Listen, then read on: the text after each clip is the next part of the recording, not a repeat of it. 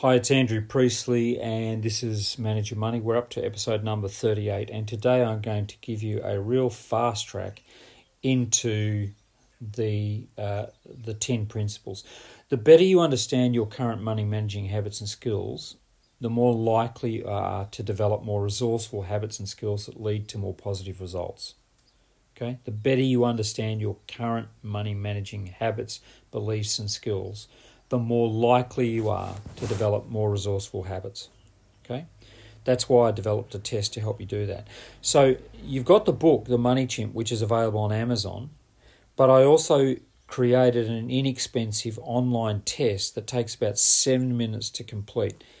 And you answer about 35 questions, and you get back a personalized 20 page report of your money managing habits and skills with specific recommendations.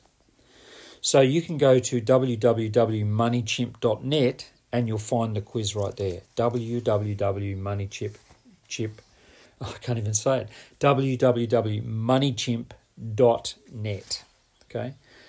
And if you use that link, the test will cost you money. Okay? A small amount of money, but it's going to cost you money. So in the description of this recording, I've given you a link so you can take the test for free as my way of saying thank you for hanging in there. Okay? It's your choice. You can pay for the, the test if you want, or you can do it for free, but I've provided the link in the description. So, uh, this test potentially can save you an immense amount of uh, an immense amount of wasted time and a lot of money going forward in the future. It gives you uh, feedback on how you are in relation to those 10 principles I talked about earn, spend, save, invest, give, track, target, trim, train, and take action. So, people who took the Money Chimp test say, I'm a financial planner, and the Money Chimp test is bang on target. Brilliant. That was Ken.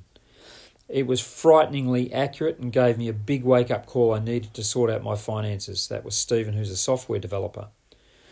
The report described my money managing skills accurately and highlighted the blind spots with practical recommendations. Erica. The Money Chimp report totally grabbed the attention of my 19 and 25 year olds, Mark, who has two children who are 19 and 25, I'm presuming. Um, Tim and Sarah said, Me and my girlfriend loved the book and we loved the test. We both did the test, and the, and the book made so much more sense because we could then relate our skills to each section and we've started to apply what we learned. That's what I want to hear. That's Tim and Sarah.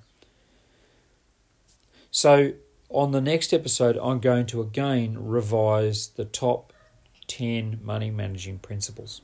See you then. Don't forget to take the test, as the free link is in the description.